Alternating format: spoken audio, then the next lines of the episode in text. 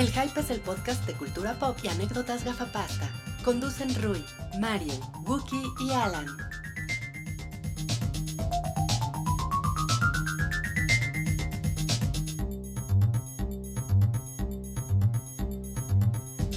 ¿Qué pedo con ustedes? Listo, ¿ya estamos grabando? ¿Ya? Ahora todos tenemos chela. Ahora todos tenemos chela. Es que hace Salud. calor. Salud. Es que Salud. día especial.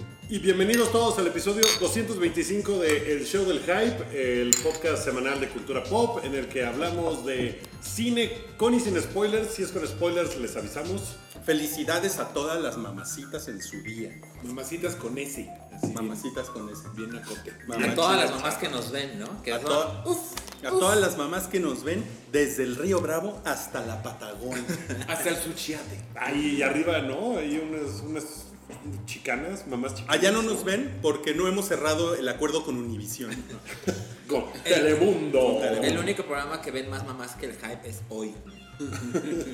Y la rosa Yo, creo que sí debe haber mamás que nos ven. Sí, como O no. sea, estoy convencido. Mándenos un mensajito. En, en- conocí un par en, en la, en la Conque, un par de, de familias. Conociste un par, güey. sí. ¿Qué? No, no, no. o Desde sea, chavo conociste un par. chale. Por eso no nos escuchan las mamás. Así de todas las había, mamás apagándolo. había un par de familias que llegaron a saludar así de, ay, no, no sé qué. ¿Y se tomaron foto contigo? Se tomaron foto, un, un, un gandaya así dijo, mi esposa anda por aquí y cuando vea que me tomaron foto contigo le va a dar mucho coraje. Ja, ja, ja, estaba muy contento. Y así, qué mala onda. Da, hay que tomarnos foto. Pues ya no. Estuvo, estuvo chido. Pero de la conca les platico al rato. Vamos a empezar primero con algo que, que, que ya nos tiene al borde, ¿no, Rui? Ajá. La ¿Ah, sí? encuesta de la semana. Ay, cabrón. Híjole, tuvimos una encuesta muy. Bueno, tuvimos dos. Las dos estuvieron muy concurridas. Ok. Una fue que reiniciamos nuestro, nuestro torneo de la regadera, eh, que como ustedes sabrán, en, en la edición masculina de Héroes del MCU eh, se, lo, se lo llevó eh, Benedict Cumberbatch al final. Ese Me cabrón. acuerdo. Y ahora estamos en la segunda fase, pero de chicas del universo DC. Ajá, o sea, el universo DC cinematográfico. ¿no? Entonces, este, esta semana eh, tuvimos un duelo de Rachel 2. Eh. La, la próxima es el de Rachel Tress. Ay, bien, ¿eh? ¿Cómo se llama esta señora? Eh, la de Tom Cruise. eh, Katie Holmes. Tom Cruise. Katie Katie, Holmes. Holmes. y La de Tom Cruise. Maggie, Me cagaría que le dijeras así. Ya se divorciaron, ¿verdad? Ya. Hace como cinco años. La señora esa que se casó bajo la iglesia de la cienciología. Pero después empezó a andar con Jamie Foxx. Bueno, la señora Jamie Foxx. Ay, qué reduccionista, Maggie. ¿no? Maggie E- Ella. Maggie- Ella tiene nombre y carrera. Ah, ya, no empiecen. Sí, me entienden perfecto. Y Maggie Gyllenhaal. Sí. Y no mames, estuvo bien cabrón. Ganó eh, Katie Holmes por, con 50.1%. La mínima ¿En serio? diferencia. La mínima diferencia. Creo que eso le- casi casi es lo que le hizo Calderón al peje. Ahí está, ahí está el primer punto. Sí, no, eh. pero sí ganó como. Bien, ¿eh? Yo, yo voté por ella, ¿eh? Porque, o sea, Joey Potter de Dawson's Creek, que acaba de cumplir Ah, hace claro. poquito 20 años, sí, sí la guardo en el corazón. A. Little Joey Potter. Ok. O sea, Yo se las dedicabas. Yo, yo No, me porque callo no, para escuchar la respuesta. no, no, no me parecía, o sea, Katie Holmes me parece que es más guapa que Maggie Gyllenhaal, pero nunca la vi con esos ojos. Pero O nunca sea, le dieron algadas como en la secretaria. Por ejemplo. No, no, en la secretaria Maggie Gyllenhaal se la lleva, pero Katie Holmes es más recatada. Híjole, pues estuvo cabrón. ¿Tú y, por qué votaste? y, eh, vamos a hacer otra encuesta mañana porque es la segunda fase. Esta es un poco, este torneo es un poco más amplio, ¿eh? Ajá. Es un poco más amplio. Y la otra encuesta fue eh, ¿quién es mejor Sherlock Holmes? Esta salió porque se, se anunció que viene la, la tercera parte de Sherlock Holmes con, con Robert Downey Jr. Que, yo disfruté nadie- muchísimo sí, pero, esas películas. Perdón, la esperaba Wookie y ya, o sea, la verdad es que Sí, no, no, nadie les pidió, Ah. pero sí la, o sea, sí cuando la anunciaron dije, ay, qué bien, porque las dos me la pasé muy bien. Pues yo, mira, estoy, con- yo estoy de acuerdo con Wookie. Con 439 votos, Cumberbatch se sonó una vez más, pero en diferente encuesta, diferente universo. A Robert Downey Jr., Jr. 69%. contra está 30%. cabrón que le salió sonado en dos, dos categorías, en dos universos. Sí. ¿Qué tal, eh? O sea, Robert Downey Jr. está así de. ¡Ah! Cumberbatch. Pero yo creo que sí es mejor Sherlock. ¿Han visto Sherlock, la serie? Yo nunca la he visto. Cero episodios. Súper complicada. Yo me quedé en la segunda temporada. es- los episodios son como de hora y cacho. Ah. Y sí tienes que regresarle así. de, ¿Qué dijo qué? Son, bas- son bastante exigentes. Son de manufactura inglesa, que ya saben que siempre son como un poquito más. Pero no, sí se plancha a Robert Downey Jr. Sí, seguramente. Oigan, yo, yo hice una encuesta en, en mi timeline, en Twitter, que quería compartirles, porque pregunté quién es el peor padre de la historia de entre estos cuatro. Thanos, Stanis Baratheon, o sea, sí. Thanos, spoiler de Avenger Infinity War, eh, pues se, Sacrifica se despacha a su hija por su, por su bien, ¿no? Eh, Y le mata al novio. y le mata al novio además, o sea, Gandaya, papá Gandaya. Y luego la tenía en un cuarto ahí feo y Sí, oscuro sí, como sí. una mazmorra. Stanis Baratheon, que spoiler de Game of Thrones, que cha- chamusca a su hija. Solo en la serie, en los libros está bien la niña. y yo ok. creo que sí, se- es lo que más me encabrona de la serie, güey. Se me hace Bueno, que. Innecesario. Pues sí. Stanis Baratheon en la serie quemó a su hija. Darth Vader, que pues es Sí. un... Darth, Vader. Darth Vader. Creo Darth- que no fue tan mal papá como Darth- fue Darth mal Vader. el- el- el novio, eh, Jedi, persona. O sea, como que el ma- papá no fue tan malo, creo. Bueno, Pues y, nada la, más le cortó la mano. y la última Ah, opción... se le desapareció. Y la última opción es Luis Rey. Y ganó con un 58% la encuesta. Mira, por experiencia te puedo decir que Ah, bueno, eso siempre fue- eso- gana eso la opción pendeja. Nunca pongas una opción pendeja si quieres una verdadera Eso, encuesta. es, es- eso sí, sí, claro. es- Eso es un voto de pose.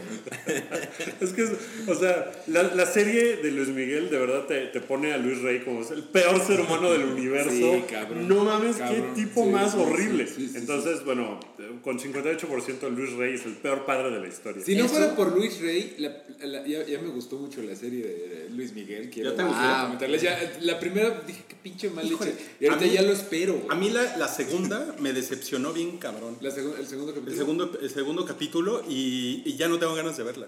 Es que ¿saben cuál es el pedo? Voy muy Debería ser una película, o sea, una serie. Es una cosa así como de, güey, los stakes son la cosa más babosa que hay. Pues ves, ves lo que No. comentábamos la otra vez que lo hicieron súper rápido. O sea, vean el, los créditos, ni siquiera hay créditos. Es una cartulina negra que dice Luis Miguel, la serie, con C casi casi. O sea, la hicieron en cinco minutos, güey. O sea, lo- los, algo que me molesta mucho es que los shots de la Ciudad de México son de ahorita. O sea, así de Ciudad de México, 1981. El taxi rosa, güey. Ah, eso está muy Eh, pinche. Está muy Sí. pinche que no le pudieron quitar eso. O sea, como que, perdón, perdón, serie de Luis Miguel, pero Sí, échenle bueno. ganas. Pero bueno, Bueno, estrenos de la semana, ¿les parece? Estrenos. ¿nos, Comenzamos nos vamos por a los estrenos? Sí, Dale. se estrena una película de Derbez. Se llama Hombre al Agua. Hombre, a la, La película Hombre al Agua eh, es un remake. Así es. Y en Estados Unidos fue, ya se estrenó, se estrenó la semana pasada, y fue la segunda película más eh, taquillera de la semana. Eso es tricky. Porque la primera fue Infinity War. Sí, pero había otras películas que también se estrenaron, y la de Derbez fue la que más dinero hizo. ¿Pero es un remake de cuál? De una de Kurt Russell y Goldie Hawn de los 80. Eh, ¿Cómo se llama la original? En Estados Unidos eso se llama Overboard. Overboard, y sale con Anna Faris. Ajá. Y de lo que se trata es de un millonario mamón, así, un tipo muy despreciable que trata muy mal a la chava de la limpieza, que es Anna Faris. Ok. Eh, así es muy despreciable. Y el güey pues, tiene un accidente y se cae de su, bor- de su barco. De su Eh, es que decir bote y luego barco, entonces dije borco. Se, se cayó de su board. De su O sea que básicamente hasta el momento estás contando la historia de origen de Flecha Verde y de Doctor Strange, pero sigue adelante. Pues un poco, el- el- aquí la diferencia es que el güey se queda sin memoria. Oh, Flecha Verde. Y entonces de repente despierta en un hospital y se le encuentra a Ana Farris, a quien había tratado muy mal, y va y le dice al doctor, ah, es mi esposo. Y entonces lo lleva a su casa y dice, ah, ahora yo voy a ser bien culera con él, porque él me trató muy mal. Y de repente el güey, pues como no sabe quién es, no sabe que tiene varo ni nada, pues resulta que es un buen tipo y que trata bien a Sin los memoria hijos, es buen entonces- pedo. Ajá. Entonces ya como que ahí cambia la situación. Le fue muy cabrón en Estados Unidos. O sea, Derbez es un tipo increíblemente popular en Estados Unidos con, Sí. con la banda No lo, latina. no, no lo dudo. Está No, sí, o sea, seguro. La película costó, creo, eh, 12 millones de dólares y hizo 16 en su primer fin de semana. Y aquí en México le va a ir muy cabrón. Sí, seguramente. O sea, seguro va a recaudar 40 ¿No la vas a millones de dólares. No creo. Fíjate que no. A mí Eugenio Derbez nunca me ha caído mal.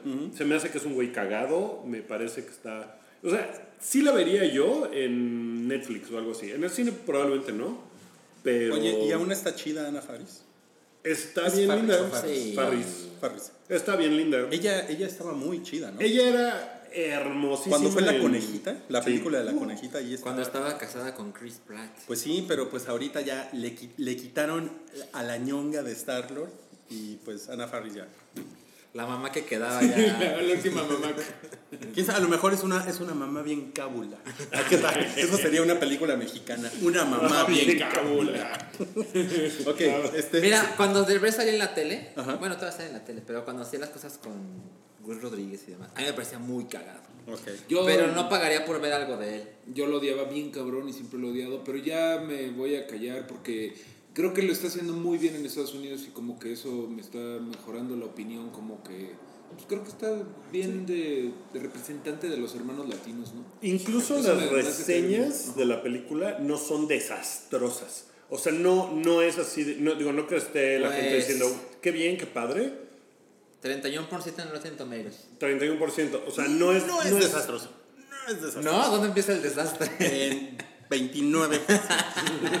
O sea, Adam Sandler tiene películas de 10%. Justo Ah. eso te iba a decir, que Derbez se me hace que, es, que Como- se está convirtiendo en un Adam Sandler. Como Adam Sandler. mexa. Pues un poco, pero pues la verdad es que la carrera de él ha, ido para arriba durísimo. O sea, las últimas tres películas que ha estrenado este güey le han ido cabrón. La de No se aceptan devoluciones. Esa estuvo La de. Latin Lover y esta les ha ido cabrón. Sí. O sea, el güey sí jala banda. Le ha, le ha ido, le ha ido bien. Solo falta que Paul Thomas Anderson lo llame para una película. Ándale, para Punch Drunk Love 2. Oigan, y va a salir la secuela de Juay de Rito. No. Ah, no, no es cierto. es de- No, Es un chiste, eso es un chiste. Mexicano. Eh, sí, es que se llama El Ritual. Es una película que se va a estrenar. Que el otro chiste es que es el ritual. Ajá. Venimos preparados con nuestros chistes. Pero sí es en donde entrevistó López Dóriga a... ¿Quién era Anthony Hopkins? No, pero Anthony, no tiene nada que es ver. la, no u- tiene esa es nada la- ajá, ese es el rito. Ese es el rito. Ese es el rito. Exacto. El ritual es una película europea que no me atrevería a decir que es cine turco. No Porque es cine turco. pues se ve que es más una onda comercial. ¿Cine londinense entonces? Un poco, un poco. Cine parisino. No, ese ya es No, muy- ese ya es, es es- ese ya es turco. El cine parisino es turco. Ok. Eh, y son amigos. De hecho, me recuerda un poco a The Descent. ¿Se acuerdan de The Descent? Es un poco similar porque son cuatro amigos que tienen mucho tiempo que no se ven. Entonces deciden recordar tiempos mejores. Ellos ya son adultos. Tienen familias. Entonces deciden ir al bosque a acampar. Cuatro amigos. Y ya sabes, tienen arruguitas, canas. ¿En qué momento aparece Anthony Hopkins? al final es la bruja. no, entonces llegan al bosque y pasan cosas terribles. Ok. Y se ve que es una película de terror no muy chingona. No mucho. ¿De dónde, ¿De dónde es? Ah, no lo sé, ahorita te lo digo. Bueno, sé que la distribuye Fox y de hecho nos habían invitado, perdón. Subimos una, una lista de películas de cine turco que recomienda Martin Scorsese. Y, y ¿Es hubo, y hubo algunas, Ah, no, espera, espera. hubo algunas personas que preguntaron, "Ah, pero estas no son películas turcas, aquí hay películas francesas. O sea que estamos llegando a un nuevo público. nunca, nunca había oído hablar de ustedes. Está bien. Está bien, está bien, está bien. O sea, si no entiende el chiste, quiere decir que no ve el hype. Bueno, Es una película sueca. Sueca. Ah, Eso hace que me, que me dé más, inter- más interés. Las suecas de terror que he visto, digo, ahorita lo vendió muy mal Salchi, pero Como the recordamos, déjame, ajá, déjame ¿te- entrar. ¿tú te pones tus suecos? ¿Tienes suecos? No, ¿has usado suecos algún día? Sí, son, son muy duros. ¿no? Muy duros, son de madera, básicamente. No, no, no, no me, no me encantan los No, suecos. no, no, ¿Pero no sí has usado? Sí, he usado suecos. Yo también una vez, creo que es justamente en Alemania, me puse unos y fue así de, ¡Ah! No, no se puede. No, no, ¿eh? Bueno, y em, se va a estrenar una película con, con, con, con Charlize, con Charlize Theron. Así es. Que, que le fue muy mal en taquilla en Estados Unidos. ¿Se llama Telma? Tully. Tuli. De- Telma y Tully. Tuli y Luis. es una película de Jason Reitman. Que ha hecho cosas chingonas. De los creadores de Juno, ¿no? Así ponen. Ajá, Sí. porque la escribe Diablo Cody. Sí. Ah, también escribe Diablo Cody. Sí. Pues le fue bien mal en taquilla, nadie la peló, a nadie le importó. Y las últimas películas de Jason Reitman, o sea, Up in the Air, le, fue, le ha ido chido. Ajá, esa es buena. Esa es buena. O sea, como que, como que sí no tuvo nada de lustre esta película. Y eso que tiene Charlize Theron que... ¿Habrá tenido que ver Infinity War? Ah, esa... No, ¿Habrá sido una, otra de las víctimas de Thanos? no, no lo creo porque no, o sea, no estás, mm, ¿cuál No, no, tu sí, sí, Infinity sí, War? no, no, no. Oigan, por cierto, el, el podcast pasado preguntamos si se, si se los había echado Thanos con la página esa de thanos.killme.com. Ajá. Ah, sí. Sí preguntamos, ¿no? No, Bueno, No sé. ¿lo hicieron? sí, ¿Qué pasó? Yo no. sobreviví. Yo también. ¿Tú? Uy, Yo yo, no lo el he único que, se- que sí se murió. ¿Te moriste? Sí. Chale. Y, y, y Salchi está, no salió en Infinity War porque estaba en arresto domiciliario. No sabemos, no sabemos si se murió o no. Ahorita lo hago. Oigan, pero... eh, ¿Quieren ver la película de Jason Reitman? No. No. Vi el, ¿Está bien vi el trailer y me dio toda la agua del mundo. No entendí. Ella es la mamá de me alguien. Es como No, la historia de una mamá que le va muy mal, o sea, sufre mucho en el sentido de ella tiene que cuidar a sus hijos y tener una vida adulta con las exigencias que eso trae, entonces es la muestra de que no es nada fácil. La estrenaron hoy, madres. 10 de mayo, es una cosa que va con la otra. Pues sí, supongo. Pero mi, mi- mamá tenía tres trabajos cuando yo era niño. Oye, ya sí. no necesito ver una película de eso. ¿No sienten que Diablo Cody tuvo su momento en el 2000 y nunca ha vuelto? En el 2000. Totalmente. 2000 ¿no? Más, ¿Cómo se llama? como 2000. Con Juno y eso. Ella dirigió una película de, de Megan Fox, ¿no? Ella la escribió, ¿no? No la dirigió, de- ella la escribió. La que Megan Fox se convierte en un, maestra. dia- en un diablillo. Sí, Sí. ¿Cómo se llama esa en película? un sucubo, eh, de hecho. Ah, esa, sí. No mames, no recuerdo cómo se llama esa Sí, película. bueno, esa es la película.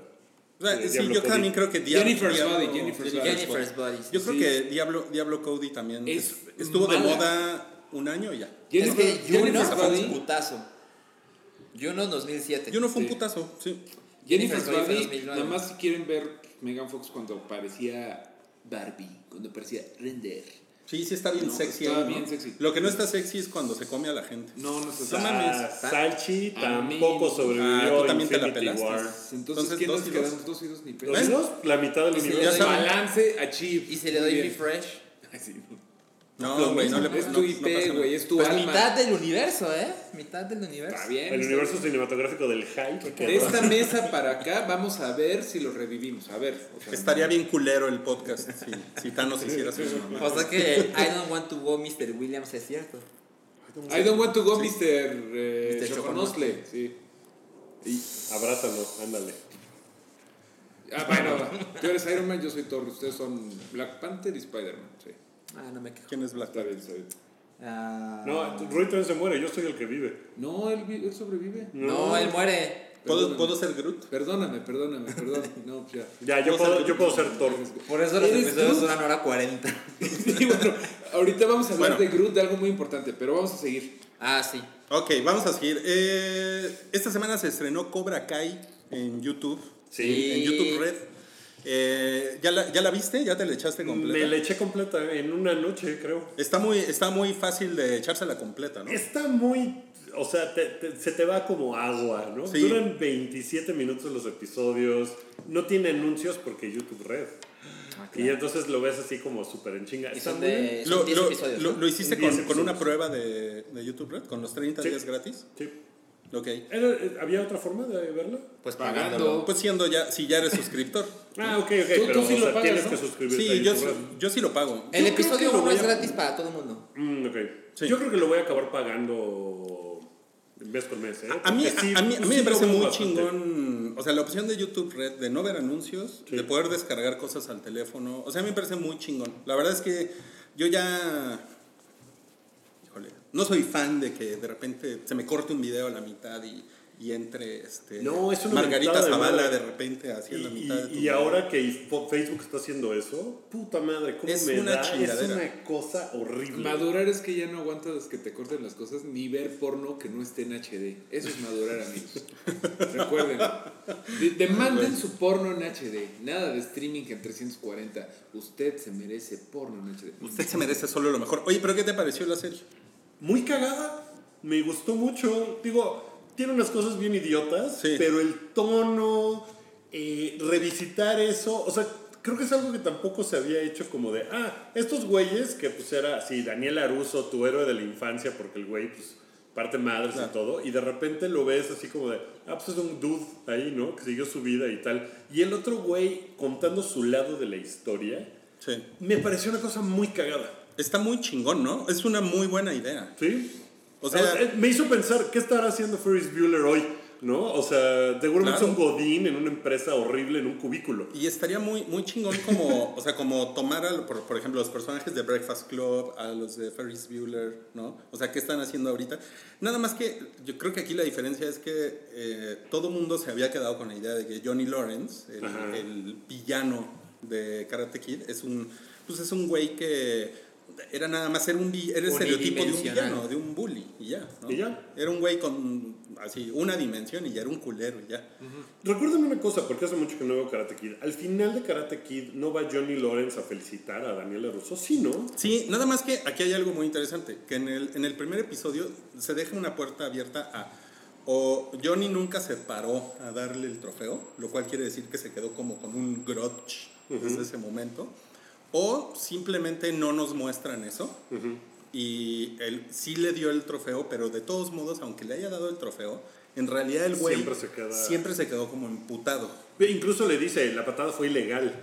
¿no? Sí. La patada de la grulla, la famosa patada de la grulla, Hay fue, un- fue ilegal. Hay un momento que es increíble, que es cuando este güey le cuenta a su pupilo eh, su versión de las cosas y dices, no mames, o sea, es que dice, a ver, yo, yo tenía novia, yo estaba en la prepa y de repente llegó este güey, que era el nuevo güey de la escuela, llegó a coquetearle a mi novia, este, el güey me dio un putazo así, De la de nada. la nada. ¿Sabes Eh, que eso, no sé si lo hayan sacado de ahí, pero era una Es un versión meme. de internet, es un meme de internet. Pues más que un meme es una teoría. Es una ¿no? teoría, o sea, y que dice, pero se han dado cuenta que ese güey es el malo de la película y, y me encanta que lo hayan tomado como de, ah, qué chingón. que le llegó a Sony. Porque pues sí es la, la versión de este güey, la versión de este güey, como dices, es muy empática. Sí. ¿no? Porque es, me pegó, eh, luego llegó a la regadera en el baño, llegó y me echó... Cuando le hace el, el, el troleo en el, en el excusado, ¿no? Y llega y le echa, ¿qué es? Es agua, o sea, conecta la manguera y va y la pone y abre la llave y se echa a correr. Y este, y No este güey después o sea, va... puto el güey. O sea, el güey sí hace, pur- hace mamadas así como de... Claro, en ese tierra momento, correr, en ese momento, pues es el güey de Bilucho que tal, ¿no? Que, que te identificas con él cuando tienes nueve años y que dices, yo también quiero saber karate, ¿no? O sea, yo me super identificaba con ese güey porque era de Wookiee. Wookiee, el karate Wookiee. No, y además el güey, o sea, el güey, digamos que vence a todo, o sea, vence al bully, vence sus miedos, se queda con la chica, o sea, no Todo le sale bien. El güey le, le va de, pero cabrón, ¿no? Le va muy cabrón, le va de huevos. Eh, pero la verdad es que ver esta versión, como dices, esta versión de, de, de Johnny Lawrence, no mames, está muy cagado. O sea, yo, yo no me lo esperaba. Creo que una sorpresa es que no, no me la esperaba tan chingona, aunque como dices, güey, pasan cosas así de, no mames, en 10 minutos, así, un, un güey que no podía levantar un ladrillo ya está rompiendo paredes, ¿no? Sí, es una, o sea, el, el- no sé cuánto tiempo pasa de que empieza la serie al final, al torneo, porque obviamente hay un torneo de karate. La serie es hoy, tipo actual. sí. Como que son varios meses. como Son que varios meses, En ¿no? algún momento se entiende, se Como que pasa que Navidad y pasa cosas. Porque sí. Sí. es así como lo que dices. De repente los güeyes que llevan entrenando 15 años, llega un güey que antier empezó a aprender karate y les parte la madre. Sí. Eso está muy pendejo. Sí, Pero las cosas pendejas eh, creo que son lo de menos. O sea, el espíritu de la serie hace que digas, no mames, sí la quiero seguir viendo. Porque es cómo se enredan las cosas eh, después en- a un nivel adolescente. Está muy chingón. Está muy chingón. Y una cosa muy chingona es que el personaje de Ralph Macchio, eh, no, aquí, o sea, tiene momentos en los que él es un douchebag y, ahí, y dice, sí, a huevo, ese güey es un culero, ¿no? Siempre fue un culero. Y después resulta que no es tan douchebag, el güey también tiene como sus pedos, tiene como sus momentos emocionales, él también quiere un pupilo, pero nadie lo pela, su- eh, tiene un hijo que es un culero, este... No mames, está muy cagado porque el güey como que... está muy bien escrito, Sí. como que sube y baja. O sea, El otro, y el otro güey también. Y el otro sea, güey también. Johnny Lawrence es un pinche fracasado, borrachín, eh, o sea, le va de la verga, pero el güey tiene como buen corazón, pero también es un hijo de puta, o sea, y ha sido siempre un hijo de puta con su propio hijo, pero luego el güey es como, o sea, y es todo retrógrado y no sabe nada de Hay, la un- vida. hay, un- hay como un comentario generacional en la serie, que Sí. eso está muy cagado, ¿no? O sea, que es como el güey, y, y el güey lo dijo en una entrevista, dice, mi personaje es como un güey análogo, Sí. que, que no entiende nada del- de esta como era digital contemporánea, ¿no?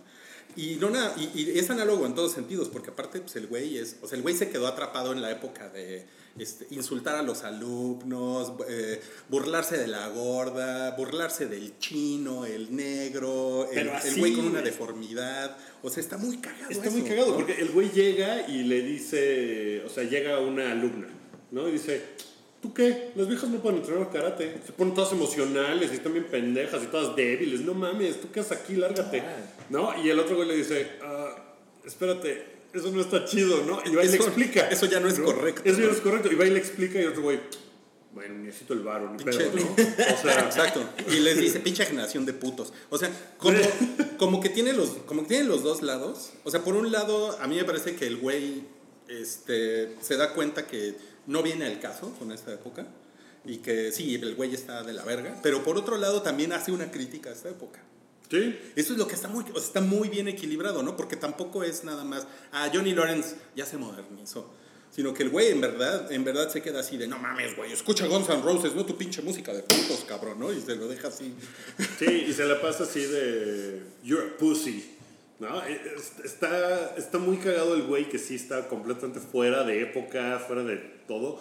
Ay, Mi momento favorito de la serie, eh, ayer estaba yo, que es el momento REO Speedwagon. Sí, no mames. No mames, eh, digo, no sé si es spoiler, si cuento de qué se trata o no, o lo dejo así nada más para que... Es que es una serie que mucha gente no tiene ningún interés de ver. No sé si tú tienes algún interés de verla. Yo la semana ¿Tú pasada dije, Lo están vendiendo bien. Híjole, No güey, pero te voy a decir una cosa. Los, los números, ¿recuerdan que Lost in Space fue la, la serie más vista en una semana En- según Netflix? Según Netflix, sí. Este, que tuvo 3 millones de streams, una cosa así, en su primer Yo semana. nunca supe el número. Ese fue el, ese fue el número que se reportó.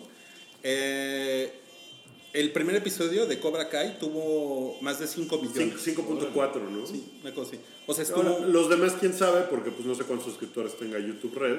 Claro, o sea, si lo ponemos a proporción, sí hay, hay una desnivelación porque YouTube es muchísimo más grande Dicen que el Netflix. primero estuvo gratis, ¿no? El primero estuvo Sí. gratis. Sin duda, Está- más gente usa YouTube que Netflix. Sí, sí, sí. sin duda. Pero sí, o sea, todos sí modos- habla de que, puta, esta madre de repente así tuvo un alcance muy cabrón. Y es una cosa que, o sea, le habla a una audiencia muy en particular, ¿no? O sea, es- está muy bien hecho como para también hablarle a los adolescentes y que Cabrón. digan, ah, qué chingados. Pero, o sea, el interés por Karate Kid y Cobra Kai, o sea, siento que hace dos meses no estaba al nivel de lo chida que está la serie.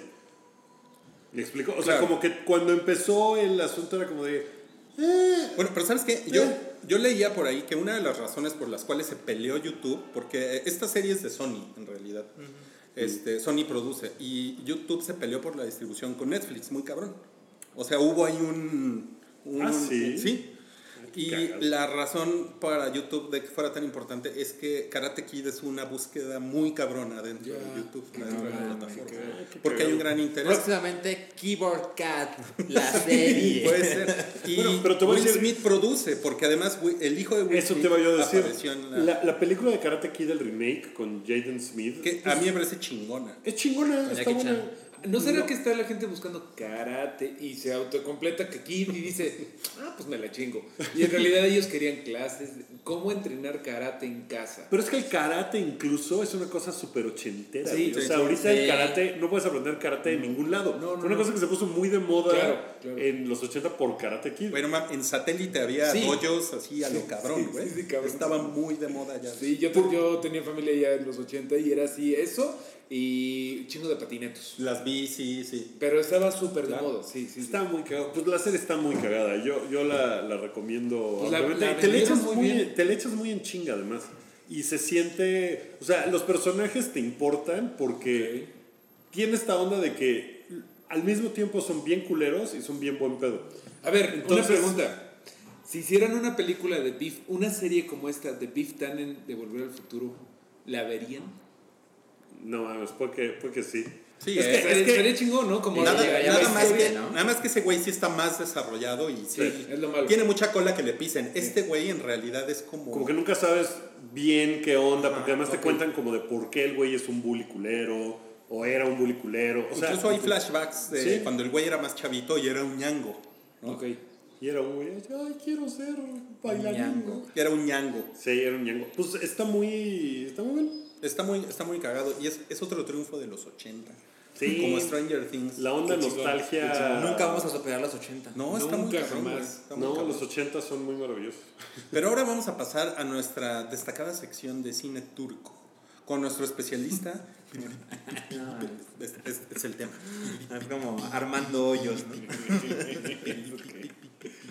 No, sería más como, como de Bollywood de...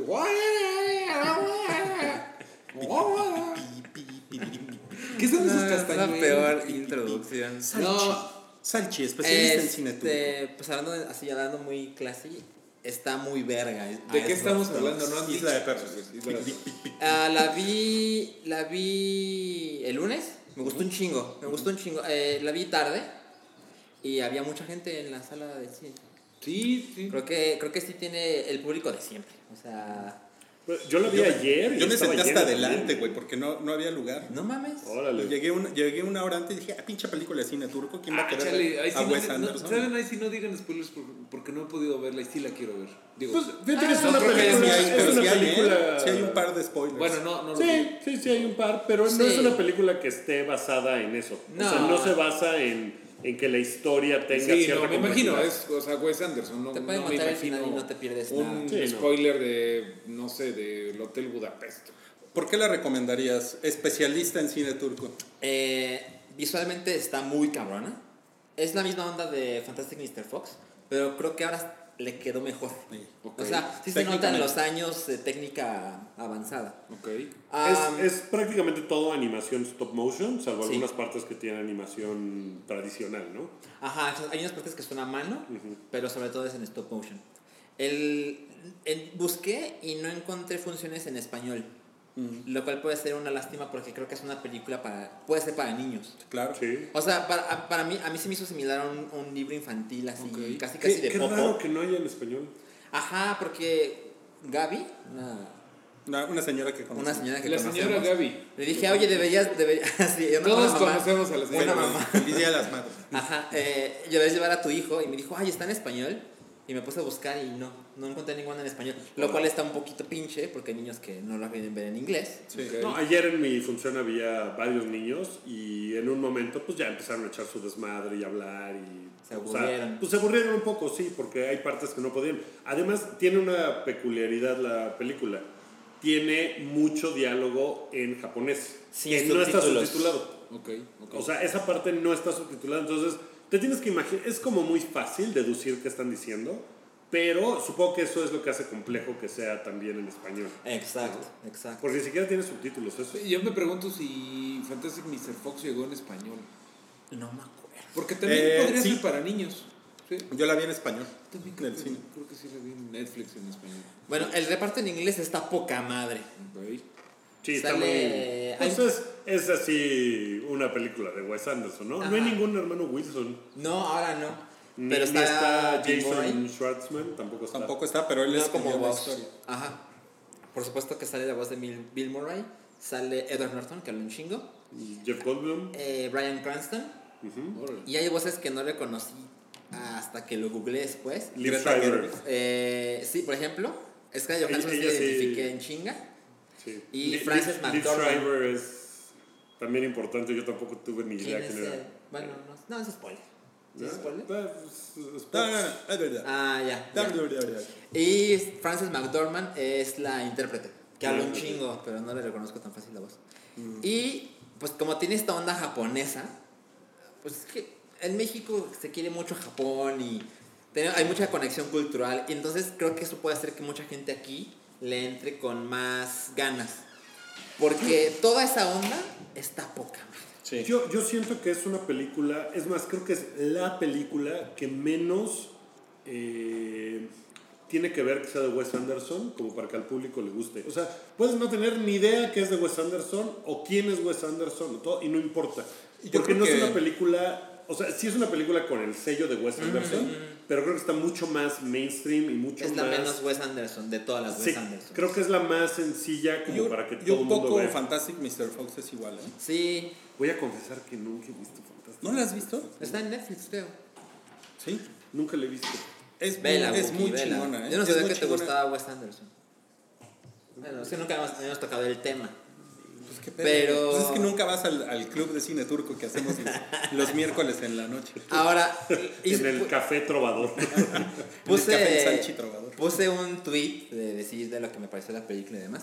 Y alguien me dijo, oye, ¿qué opinas de la controversia que ha salido al respecto? La verdad es que estoy un poco desconectado de todo. Entonces le pedí links y me mandó uno que dentro de ese artículo en Pace Magazine vienen links a otros.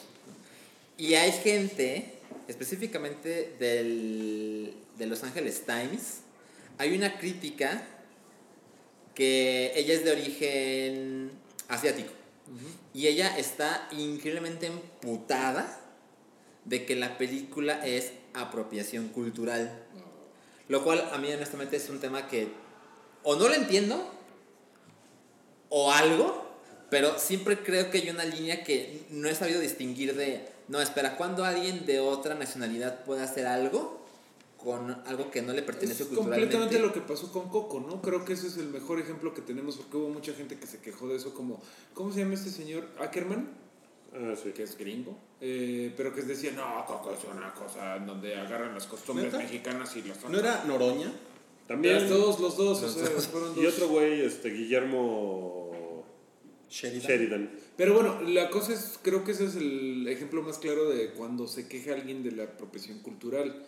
Depende mucho de qué tan alineados tengas los chakras, porque hay gente a la que le molestó mucho Coco, y a mí me parece un gran halago, ¿no? O sea, un gran, Sí, a mí también. un gran homenaje, pero hay gente como esta persona que, bueno, yo no he visto la película, pero me imagino que como dicen que pasan muchas cosas japonesas, esta mujer siente, siente que deshonraron a sus ancestros. Pero, ¿sabes qué? Lo que pasa es que creo que el término de apropiación cultural está... O sea, esta película está muy cuidada, está llena de actores de doblaje japoneses. O sea, los personajes no principales que están... tantos. Los personajes que hablan Pero en japonés son japoneses. Ah, o sea, bueno, no sí, es pero- un güey gringo hablando en japonés. Ajá, aunque no quiero decir que estoy del lado de la crítica, de esta, de esta crítica de Los Angeles Times, pero uno de sus argumentos es que hay pocos japoneses involucrados y los japoneses involucrados son personajes irrelevantes, la, la gran mayoría. Entonces, pero por ejemplo, yo no, yo no entiendo que eso sea exactamente apropiación cultural, porque si yo hago algo de Suecia y busco su folclore y demás, ¿dónde está esa línea de, no, es que tiene que haber suecos trabajando contigo para hacer la película? Pues lo que pasa es que yo creo que No la apropiación entiendo. cultural más bien es, ahorita que abriste esto, o sea, Eso sí la gente parece. que va a Coachella con penachos, o sea, güeras con penachos que van a Coachella a chupar y todo, eso es apropiación cultural porque es de, güey, ese penacho tiene un significado Creo que le- de cierta forma para la- esa tribu y es una cosa importante y tú lo estás usando como un pinche disfraz. Por los LOL. ¿no? Ah, a, la- a lo mejor la diferencia es este, el nivel de investigación que le pones a algo. Si haces la tarea, a lo mejor sí te rodeas con japoneses o de latinos o lo que sea para hacer algo. O nada más te pones un pinche penacho por los LOLs, ¿no? O como todas estas mujeres de, los, de LA, que por ejemplo vi un caso de una eh, gringa súper super rica, de, de- que era este eh, influencer foodie de Instagram y que hizo un lugar en un lugar muy hipster que le puso la frutería y era como una grotesca parodia de una frutería mexicana pero cobrándote 20 dólares por un smoothie de mango y aquí no, o sea, como que no hizo nada de la tarea. Pues- Eso creo que es lo que sí es feo. Yo siento que en esta película sí está la tarea hecha. Digo, yo no soy japonés. Yo también nada, creo. Pero me parece que lo hace con gran... O sea, me gustaría preguntarle a japoneses qué opinan. Pero por ejemplo, ¿tú crees? Digo, si la respuesta es no sé, se vale. Pero si le preguntaras a un japonés, oye, ¿ya viste esta película de Wes Anderson? Sí. ¿Te gustó? Sí. ¿Eso basta para decir no es apropiación cultural? No, pero creo que... eh, o sea, creo que es diferente que lo diga una japonesa gringa a que A lo que diga diga una una japonesa. japonesa. No, o sea, creo que sí hay una diferencia. O sea, es, es una... el, el- el gran problema es, creo yo, de las apropiaciones culturales en películas y cosas así, es hacer whitewashing, es poner a gente así de, ah, ese güey es mexicano y pones a Andrew Garfield, ¿no? Eso, por ejemplo, es una... digo, No es lo mismo la apropiación cultural que el, que el whitewashing, pero Pero van por ahí. va por ahí, ¿no? O sea, Coco me parece que está poca madre. Sí, o sea, no me parece tarea. que sea un insulto de nada, ni... O sea, me parece que es una cosa, es un gesto muy bonito, porque no es una burla, o sea, no se burlan en ningún momento de forma irrespetuosa de, mira estos jodidos, ¿no? O sea, la abuela con la chancla, esto no es una burla, es una cosa que pasa. Claro. Aquí digo, no tengo idea de la cultura japonesa, pero el piloto es un personaje japonés, todos los personajes son japoneses, o que habla sea, japonés. que hablan japonés, pues sí, o sea, Ajá, por ejemplo, algo que decía esta chica, que a mí me parece honestamente que como que no le entendió o no le quiso entender, es que le parece muy mal, le parece un insulto, que cuando hablan los japoneses en la película de Wes Anderson, no es subtitulado, ajá, porque dice que es una manera de decir que lo que ellos dicen no no importa, importa. pero que lo que importa es lo que dicen los perros que hablan en inglés. Yo, yo creo Lo que el público es para inglés. No. O sea, el público es para anglo, angloparlantes. Yo en muchas películas he visto que no subtitulan en español. Y eso es algo que me suma sabiendo español. ¿Me explico? O sea, como que se me hace algo padre. Nuevamente digo que creo que es una cosa de que no tiene los chakras alineados esa muchacha. Sí, sí, sí, pero Pues mira, o sea, entiendo su punto, va, pero no me parece que sea, o sea, unrespectful and eh, eh, dis- disgusting and- dis- disgusting. Además, siento que culturalmente es una- unacceptable. es una conversación que en México nos llega de un modo muy diferente. Sí. O sea, no tenemos esta discusión de, no, es que la, la gente asiática, la gente... No, y una gran diferencia es que, por ejemplo, México no tiene la infrastructure, hablando también en inglés, de para hacer una película tipo Coco. No, Coco, ¿no? O sea, no tiene. O sea, lo que van a hacer es la leyenda de la llorona, cosas así que no están a la altura, ¿no? Entonces nosotros lo vemos como, pues, yo por, por lo menos lo veo como de que no se haga a que lo hagan los gringos de una forma bonita, de una forma Porque está respetuosa. bonita, está prefiero chida. que lo hagan. Pero los japoneses sí tienen una gran cultura cinematográfica de representar su propia película de forma animada. ¿no? Sí, O sea, pero, pero sabes, o sea, esta película yo creo que no le quita nada a eso. Ok. O sea, la, la película también la pudieron haber hecho en México, la pudieron haber hecho en Suecia, la pudieron haber hecho en Argentina, lo que sea. Este güey lo hizo en Japón porque Sí, no. le gusta mucho la idea de Japón y es fan y todo. Y, o sea, creo que hay. Alguien puede quejarse y puede tener su opinión, chido, pero, o sea, es como, voy a aprovechar que se fue Rui para. Salió un artículo de alguien quejándose, alguien mexicano quejándose del video de Childish Gambino.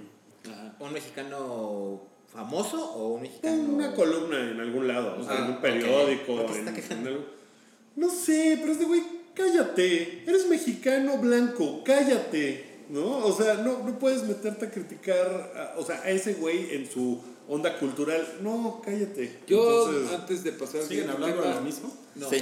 Antes de pasar al siguiente tema, y No, aprovechando que ya llegaste, ¿cómo rankean estas peli- esta película en las este, de Wes Anderson? en la cinematografía de Wes Anderson. En la- ¿Sabes? Muy- Personalmente, Sí. no está muy arriba, pero me gustó un chingo. O sea, esa es la onda con Wes Anderson. Pues sí. me, me gusta más que, que algunas. ¿Eh? Hotel Budapest, que es medio... Esa es A mi mí menos me- favorita. A mí me encantó Hotel Güey, Budapest. pero yo del único la de- única que, que no he me acuerdo de eso es, No mames, es un de la chica con, el lunar en forma de México y eso no es apropiación cultural. ¿eh? Normalmente tienen el lunar en forma de México. Pero bueno, em, ¿cuál es tu favorita de Wes Anderson? Eh, Royal Tenenbaums. Eh, También la mía. La mía de Darjeeling. Pinches Darjeeling clichés. Limited. Ah, yo, yo tengo. Yo necesito volver a ver eh, Life Aquatic porque no es de mis favoritas. No, de hecho yo creo que es de las más pinches. Sí, o sea, está Sí. chistosa, pero sí. El soundtrack es buenísimo, es del güey de Se- Divo. Seu- Seu Jorge. De Divo, no, pero también este, toda la parte. Mark es de. Mark Mothersbaugh, exactamente. Bueno, ¿qué les parece si seguimos adelante? Sí, sí, sí. Miren, hubo un tráiler de Luke Cage. Eh, que nos Temporada dos. confirma que no lo mató Thanos. y también que va a salir el pendejo de Iron Fist, a quien desgraciadamente. ¿Va a salir Iron Fist? No lo vi en el ya- Bueno, no. No sale en el trailer, pero no sé si viste que sale la manita robótica de Misty Knight. Sí. Eh, en algún momento es- tiene unos planos en la mano que, Son de la compañía de. Rand Corporation y el pendejo de. ¿Cómo se llama el actor? El pendejo sabe. Ay, el pendejo del actor de Danny Rand este, dijo, sí, sí, voy a salir, no me mató Thanos. Nunca se van a, a librar de I am the immortal Iron Fist. ¿Por qué siempre usa esa voz? Porque lo odio. Bueno, pero pues nada, Luke Cage va a tener un nuevo eh, villano. A ti El, te gustó mucho el villano es así como su superpoder es pegarle a Luke Cage, ¿no? Ese es su superpoder. Ah, bueno. No esperaba menos de. Luke Cage. Pues a mí me, o sea, yo la, la voy a ver. Debo decir que no seguí con Jessica Jones, ¿eh?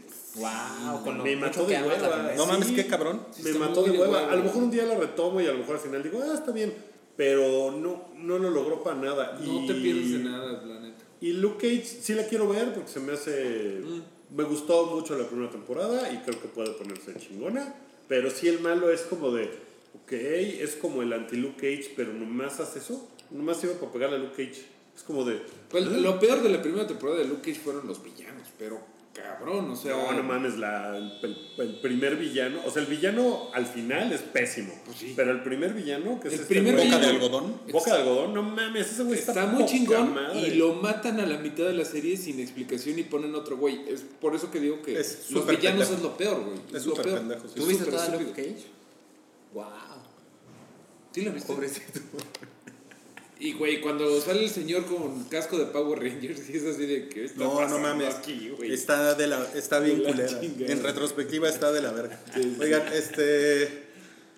Hay un tráiler de Arrested Development que a ti te gusta. Que a mí me gusta mucho. A mí también. La cuarta temporada, que es exclusiva de Netflix, eh, es una cosa rara Muy rara. que tiene muchos chistes que es para verlos en la tele. O sea, es una cosa un poquito arriesgada en el sentido de no, ahora no lo vas a ver cuando lo pongan en la tele. Tú lo pones, tú lo pausas, tú le regresas. Y hay muchos chistes, así por ejemplo, ahí recuerdo hay un, hay un chiste donde hay un güey que le mandan un mensajito, un SMS, y el, ahí está el chiste. Y lo muestran dos segundos y luego el güey deja su teléfono. Entonces le regresé, le pausé, me reí un chingo y luego sigue siendo. Sí, y así sí, pasa es- decenas de veces. Es una, como que se pusieron demasiado meta, ¿no? Ajá. Como que eh, la cuarta, bueno, las otras tres se habían estrenado en Fox y esta Sí. fue la primera, la cuarta temporada de Netflix. E hicieron como, no sé si es una semana o un día. Eh, es un día, ¿no? Lo que pasa es que no día. podían juntar al cast para grabar la serie porque ahora muchos se han hecho muy populares, entonces cada quien tiene cosas que hacer. Sí, pero, pero entonces grabaron como que cada eh, Por separado. storyline de cada personaje Exacto. en un solo día en cada capítulo. Oh. Entonces, un día ves, eh, un episodio es el storyline de Wookiee, el otro el de Salchi, el otro el de Rui y el otro es el mío. Y Exacto. tienes como que armarlo todo. Es un desmadre. Sí. No me gustó la 4 y por eso precisamente una de las dos noticias de ahorita es que van a hacer un Y este el remix. El remix. Que salió el 5 de 4. Que es una fecha especial en Arrested Development porque como es de una, una familia de ricos, Sí. su muchedumbre es mexicana. Entonces, para que su muchedumbre no se vaya, no falte el trabajo el 5 de mayo. Mansedumbre. Ah, mansedumbre. O sea, la, la, la gente que te ayuda. Ajá. Pues, no, muchedumbre es lo que tiene Toño Esquinca. Tienes razón, tienes razón, sí, perdóname. Sí. Bueno, la- la gente- servido, sí, sí, la servidumbre. Servidumbre. La servidumbre es lo que quería decir. Entonces, para que no falten al trabajo el 5 de mayo, destruyen todo el 5 de 4. Sí. Entonces, como ya no hay fiesta, tienen que ir a trabajar. Es una estupidez de rico. Entonces, hicieron un remix de la temporada 4, como si fuera una serie tradicional, Sí. donde todos salen al mismo tiempo. Y eso me da mucho gusto porque yo no acabé de ver la 4 originalmente. Dije, Órale, no pudiste. tú- Y yo amaba, es la primera Ajá. serie que amé.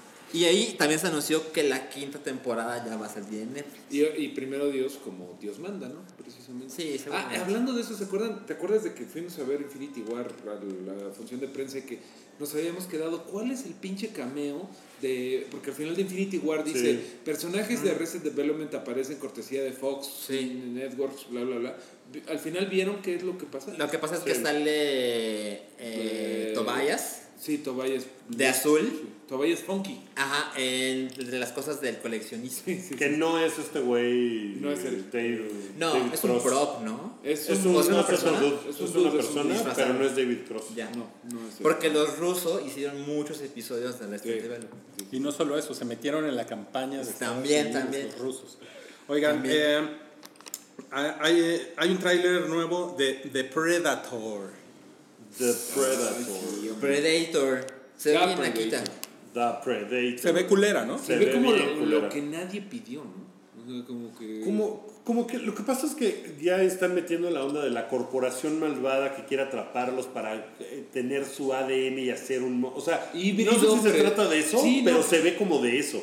Y eso está de hueva, porque de eso se tratan ahora todas las películas. La Jurassic primera World. película de Depredador se trataba de unos güeyes que iban a meterse a la jungla, a madrearse a unos guerrilleros, y de repente les cae este güey. Sí. ¿no? De eso se trata. Sí. Y, y se lo tienen que madrear y no lo logran más que dos personas. Fue la jungla que se lo llevó. este, Se ve como Andrés Manuel. La jungla que se lo lleva. para, para Elba. El Este, mejor eslogan de campaña ever. entonces, o sea, se trata como de ese pedo. Y entonces esto ya se ve así de. Creo, Ay, creo güey, que no, recordamos con mucho cariño Predator 1, la de Schwarzenegger, y Alien 1 y 2, porque pues era el elemento del suspenso y el elemento de qué hay allá afuera. La 1 es grandiosa. La, La Predator 1 es, increíble. básicamente Alien en la Tierra. O sea, básicamente es esta cosa que no puedes detener. Sí, ¿eh? Pero en lugar de en, en la, en la nave, te, te cae que en la jungla, ¿no? Pero... Te caen en Guatemala. La, la segunda todavía Era aguanta, ¿se acuerdan de. Predator 2? Que era eh, ahora en la gran ciudad, la jungla de concreto, ¿no? Que era... Sí, que hay una escena en que el, al, al güey de las rastas le corta la cabeza y se lo lleva ca- cargando Ah, y todavía va gritando. "Oh". Es como de Mortal Kombat. No mames, es. Pero, güey, ahí, ahí empezó un, el universo cinemático, cinemático compartido de Alien, porque cuando se mete el policía a la nave, hay Así un cráneo de Alien y todo el mundo... Esta chingadera mata a aliens. No mames, Que el era lo más awesome en un momento en donde no había Avengers Infinity War, o sea, en donde no había así que todo el mundo se conoce. Que el policía es Danny Glover. Es Danny Glover. sí. Exacto, pero yo creo que el, el- ese, esa onda de mantener el misterio y el terror que te daban estos cabrones se ha perdido, pero cabrón. Sí. En todas las secuelas de Alien y de Predator y esta no Bueno, no, Alien contra Depredador. No. No son licencias bien cuidadas. No, No, para definitivamente. nada. Esta película la dirige Shane Black, que sale en Depredador 1. Ah, sí, sí, sí. Sí, lo cual me hacía pensar que a lo ¿Quién es mejor él? se ve- es este Poncho. Ay, no recuerdo los nombres. No me acuerdo si es El- Poncho o es el otro güey. Este. Es Poncho Herrera. A lo mejor sale Poncho Herrera en esta, ¿no? Así, así como más o menos está. Oye, y va a salir el agente Guerrero de Narcos, ¿no? Este, Boyd Holbrook es el Sí, protagonista. Él es el protagonista. Lo podemos recordar por ser el agente Murphy y por ser el malo de Logan. Ajá. Por ser, ¿cómo se llama este güey? Este, no importa. El malo de Logan. Hawkins, es Hawkins, este, Ya, Hawkins. en Depredador. Eh, entonces yo pensé que iba un poco como a cuidar esa onda de, ah, sé muy bien cómo es el mood, porque yo estuve ahí. O sea, el güey filmó esa película, la 1, que es una chingonería. ¿Se acuerdan de la que sale eh, Adrian Adrian Brody? Esa es buena. Es buena. Es cagada, lo que pasa Ah, es que sí. ya... Te la pasas bien. Sí, Sí la vi. Es muy olvidable. Sí. Yo ni me acuerdo qué Yo es, tampoco me acordaba. Pero... No, pero está cagada. Está la, la idea está padre. Esta, no se ve cagada, la No, verdad esta no, no. se ve nada padre. Yo me acuerdo que fui a ver Predators y sí, casi casi ya llegando al estacionamiento se me había Ese olvidado. es de que Robert Rodríguez, ¿no? No, me acuerdo. No, no sé, sale. Machete. Sale Machete, sale Dani Trejo. Predator se llama ese. A ver, esperen. Según yo sí. Ah, no, Predator. es Nimrod. Predator. ¿De quién? ¿Quién es Nimrod Antal? No sé. Pues el director de... De Predator. Es una, es una canción de Pixies. ¿Qué tal las decisiones profesionales Es un de disco de Green? Day.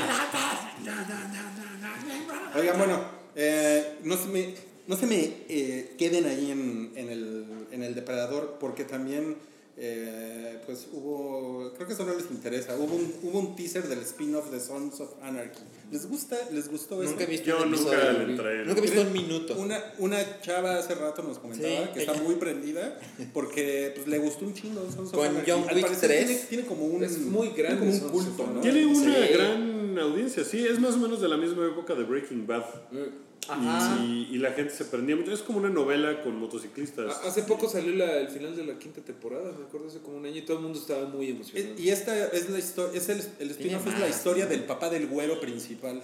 ¿no? Ok. Según, según sacamos en nuestra investigación, una, una investigación periodística. O sea, que es la historia del papá de- de, del papá de Sons of. Anarchy. Entonces se tiene que llamar Dads of Anarchy. Muy bien, Muy bien. That's so fun aquí. Muy bien. Esa serie terminó en el 2014. Ay, verga. No, se, se acabó en Ya estamos 2014. viejos. Sí, se acabó en por eso es como de la época de Pero yo decía que fue el año pasado, perdón. pero- Ajá, no, no, no, tiene mucho más. Tiene mucho más. ok. No, no, Pues sí, no, eso no, No no estamos aquí para señalar nuestros errores. No, Pero sí tiene no, un no, culto no. esa. Sí, Ok. sí, cierto. Bueno, Eh, bueno, vamos a hablar de la Conque porque ustedes dos fueron. no, No, nomás fui yo. Ah, yo pensé que. Yo me fui al Hell. Ah, ok, entonces, ¿quién quiere empezar? Pues el único que fue, ¿no? No, pero Conque ojalá. Ah. ¿Con qué? ¿Con qué? ¿Con qué? Pues fíjense que estuvo bastante malita la Conca este año. El año pasado regresamos súper prendidos de, güey, qué buen evento, estuvo muy cabrón, qué padre. Esto, si, lo, o sea, si logran hacer que crezca, va a ser una cosa brutal. Este año quedaron bien cortitos.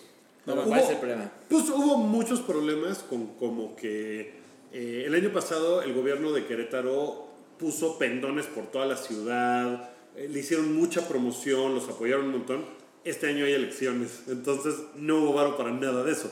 Entonces pues sí hubo No una difusión mucho más pequeña. Y este año no fue Stan Lee, ¿no? Rosario Dawson, que era la principal Pensé que atracción. Rosario Robles. La Rosario mató, a Robles. ese sí la mató Thanos. Pues yo creo que sí, porque no fue. La Canceló. mató Thanos. Canceló. canceló y no fue, que era como lo principal que había. La verdad es que estuvo... Está raro porque estuvo muy desangelada en cuanto a que no había tantas cosas que hacer, no había nada. Sin embargo, las cosas que hacías, hacía que te la pasaras bien. O sea, yo no me la pasé mal al final. O sea, sí dije, ah, estuvo chido. Fui un día nada más. Fui, bueno, no es cierto, fui dos días. Fui el sábado y medio día el domingo. Entonces, no me la pasé terrible, para nada. O sea, al final fue como, eh, pero iba yo con amigos, sí había cosplay, este, por ejemplo, vi, y esto está bien chingón, no sé si esto les emociona, pero entré a una conferencia de un güey que se llama Jason Bloom, que es el güey de Bloomhouse, que es el productor de The Purge, de Get Out, de... El de amo del terror. Paranormal gringo. Activity. Muy chingón ese güey, muy cagado, todo, todo muy bien. Y, al, y da- hubo un QA. Entonces, una pregunta que le hicieron fue: Oye, este, llevan mucho tiempo trabajando en el remake, en la nueva versión de Halloween. ¿Cuándo ya vamos a ver un, una- un trailer? Como en seis minutos. Y todo el mundo así, ¡ah! Órale. Pero, por ejemplo. Esa conferencia había bastante gente, pero no estaba llena, no estaba a reventar. Si la gente hubiera sabido que iba a haber, porque nadie más lo había visto, lo presentaron, lo habían presentado en una convención en Las Vegas de gente de la industria. Fue la primera audiencia que, vio el trailer en el mundo. Eso, por ejemplo, estoy seguro que hubiera hecho que se llenara esa sala. Y no lo comunicaron así, entonces fue como de... "Ah". Pues es que era Ese tipo de pendejadas estuvo... Pues sí, pero güey. Pero bueno, eso que estás diciendo está chingón porque demuestra que la Conque sí tiene nivel internacional. Es algo que me gustó mucho de la primera, del año pasado, que pues sí era como Tom Holland, creo que fue de sus primeras, eh, o su primera conferencia, eh, como Spider-Man, de, bueno, de, de Spider-Man. Homecoming. O Sí, sea, sí se me hace que tiene un nivel muy chingón internacional. Sí, nomás que este año como que no, creo que tuvieron ahí broncas con gente que iba a venir, pero mejor vino a otra convención y como que les ofrecieron más varo por otras cosas. O sea, el, hay- el roster de ilustradores estaba muy chingón. Estaba el güey que ilustra y anima a Renny Stimpy, que es un No güey de mames. barba. Sí, no mames. Y- Pero el creador... Este, no, no, no, no el creador, no ese güey. Frick Salusi o ese güey. Fafalucci, ese No, no, no, no, no. Este güey se llama Bob Freak. Camp y es el ilustrador y animador de la serie. Pero el güey estaba haciendo dibujos de Ren y Stimpy, eh, o sea, por comisión. Entonces le decías, ah, quiero que me hagas, o sea, un güey empezó a decirle, quiero que me hagas a Olorín. Y entonces el güey, ah, sí, ¿cómo, ah, ¿cómo la canción? Tara? Y se puso a cantar toda la pinche canción ahí todo mundo, no mames, esto es increíble. O sea, ese tipo de cosas Qué están chingón. muy chingonas. Había un güey que se llama Kim Jong-gi. Oye, ¿qué no es el que le robaron algo?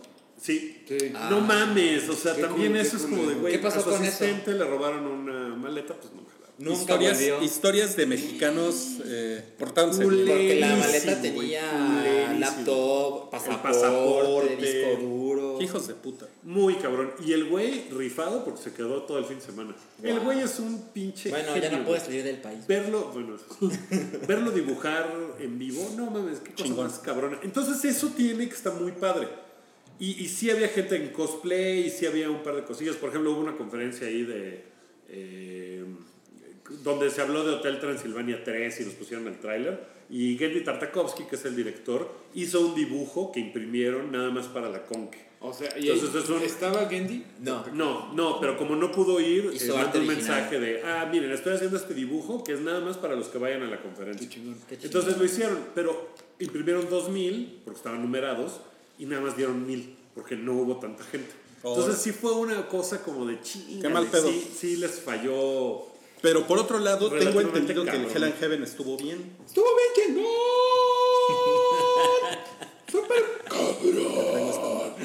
Cabrón. perdón. Este, pues estuvo un chingón. El- fue como de moderato, ¿no? Sí, bueno, o de The Darkness o de Judas Priest, ¿no? Eh, Mareo Florerato. El viernes fuimos Cook y yo. eh, el viernes fue Insulting and Unacceptable. ¿Cuánto llovió? No dejó de de llover. la chingada. Y más tú que este traía como una chalina ahí que, que- que estaba literalmente empapada así. Lle- Llevaba yo un hoodie, eh, o sea, en el momento en que llegué, le fui a comprarme un impermeable. Entonces me dijeron, ¿cuál quieres, el de 10 o el de lujo de 25? Y yo, no, pues el de lujo. Me lo pongo así, te echo trizas, ven, no, no, no, De hecho, los de lujo sí cuestan como 25 pesos. 130, los que venden los señores de afuera. Pues sí, pero pues yo pensé No, que con pero- eso, no, no, es un desastre absoluto. Me parece pero- que te viste chavo. Yo me llevé un poncho, literalmente un poncho como Poncho el de. Segunda mención de Poncho Herrera en el Ya- Eh, llámanos. drinking game, drinking game. Que, todo se burló de mí. Dijeron, ¿qué pedo? Eh, Me dijo alguien, ¿qué pedo? ¿Vienes, ¿Vienes a ver a Porter o qué pedo? Pues resulta que mi pinche jorongo me, me mantuvo calientito y a salvo de todas las inclemencias del tiempo. Y así pudimos ver. pues, vimos muy poco el viernes porque ya, estamos, ya somos gente de edad. Vimos The Darkness entero, que fue un gran espectáculo. Estuvo muy cabrón. Hay un momento en el que el güey, eh, Justin Hawking, se, se para de cabeza y empieza a aplaudir con los pies. No Ah, hace mucha mames. No mames. Y luego, hace- y luego hace hace mucho la mamada. Y, ah, y está tocando. O sea, es un, es un showman. Estuvo bien cagado, la verdad. Vimos así como padre. 5 segundos de Mastodon mientras pasábamos por ahí. Eh, Y no vimos a Sabaton. Sabaton porque es- estábamos enfrente. Estuvo muy chingón. Eh, Bad, Sabaton, yo nunca lo había escuchado. estuvo Bad Religion me informa que estuvo bien cabrón y que hubo mucho robo de celulares en el slam. No y ya mames. no nos quedamos a Deep Purple y a Scorpions porque lo consideramos un poco de tíos. Deep Purple. Deep Purple. El sábado eh, yo sí fui solo. eh, no- bueno, no, no solo, yo fui con muchos amigos, pero no fui con Guki, pues. Y el sábado sí lo disfruté más, no llovió. Llegué a Gojira, que no mames, son unos este, franceses muy cabrones y muy de moda que. Pero, pero es este, apropiación cultural, ¿no? porque, Sí, ah, sí, es- Bueno, sonó cabrón. Gojira. Cabrón Gojira, que era, bueno, es que se llama Hell and Heaven porque ponen dos escenarios idénticos, que se me hace una idea maravillosa que ojalá adaptaran el Corona y el Vive, porque eh, justamente en cuanto acaba uno, empieza el otro. Y ya ni te tienes que mover. O sea, ya estás ahí viendo, no sé, a Megadeth y luego te vas a ver a Judas Priest. O sea, nunca se cruzan. No, no, no. Bueno, todos los otros escenarios sí están. Ah. Es, es que es básicamente, si no han ido al, al Hell and Heaven, creo que tienen que ir porque es básicamente el Corona Capital con gente vestida de negro. Pero es el mismo tamaño del Con Corona bandas Capital. bien un, poco, un poco menos lleno de Un gente. poco menos, pero sí estaba hasta su madre. A mí o sea, siempre, me, a mí me gusta mucho este festival porque, me, porque dices, no mames, qué chingón es. Pues, el metal, güey. La banda metalera es bien, o sea, bueno, si te vas a los madrazos, te van a dar un madrazo. Pero la banda metalera es bien educada. Es más educada que, No me sorprende. Que la banda pop. gente, que la Sí, banda cabrón. pop, que la banda del Vive De la banda hipster. O del cor- de- sí, sí, totalmente. La banda eh, metalera cabrón. está ahí para escuchar la banda. Y, Oye, ¿y la banda banda?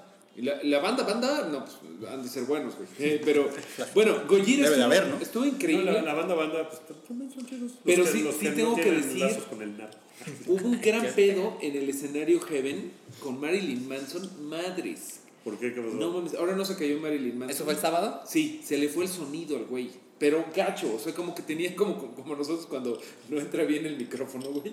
Algo estaba pasando, se la estaba pasando muy mal Marilyn Manson. Porque Gojira estaba, digamos, si Gojira estaba en un volumen de 10, eh, Manson se quedó como en un volumen de 4. Y luego subía a 6 y luego bajaba a 2. O sea, estaba súper mal. De repente se escuchaba la guitarra, pero él no. Luego él, pero no la batería. Estuvo muy terrible ahí. No sé qué pasó. Fue un complot. Órale. Estuvo muy feo y Manson estaba que se le llevaba la riata. Me dijeron que, que el güey muy mamón, que todo mundo daba, o sea, los fotógrafos que van, pues generalmente les dan tres rolas para tomar fotos Ajá. y ya, lo- y que Marilyn Manson una, la primera y ya, a la verga. Bueno, es que la última vez que estuvo aquí se cayó y todo el mundo se rió de él. Entonces, está enojado. Y ahora aparte se le va el sonido, no mames, de odiar a, a México, güey. Que está cabrón que ya Marilyn Manson es como de las 5 de la tarde, ¿no?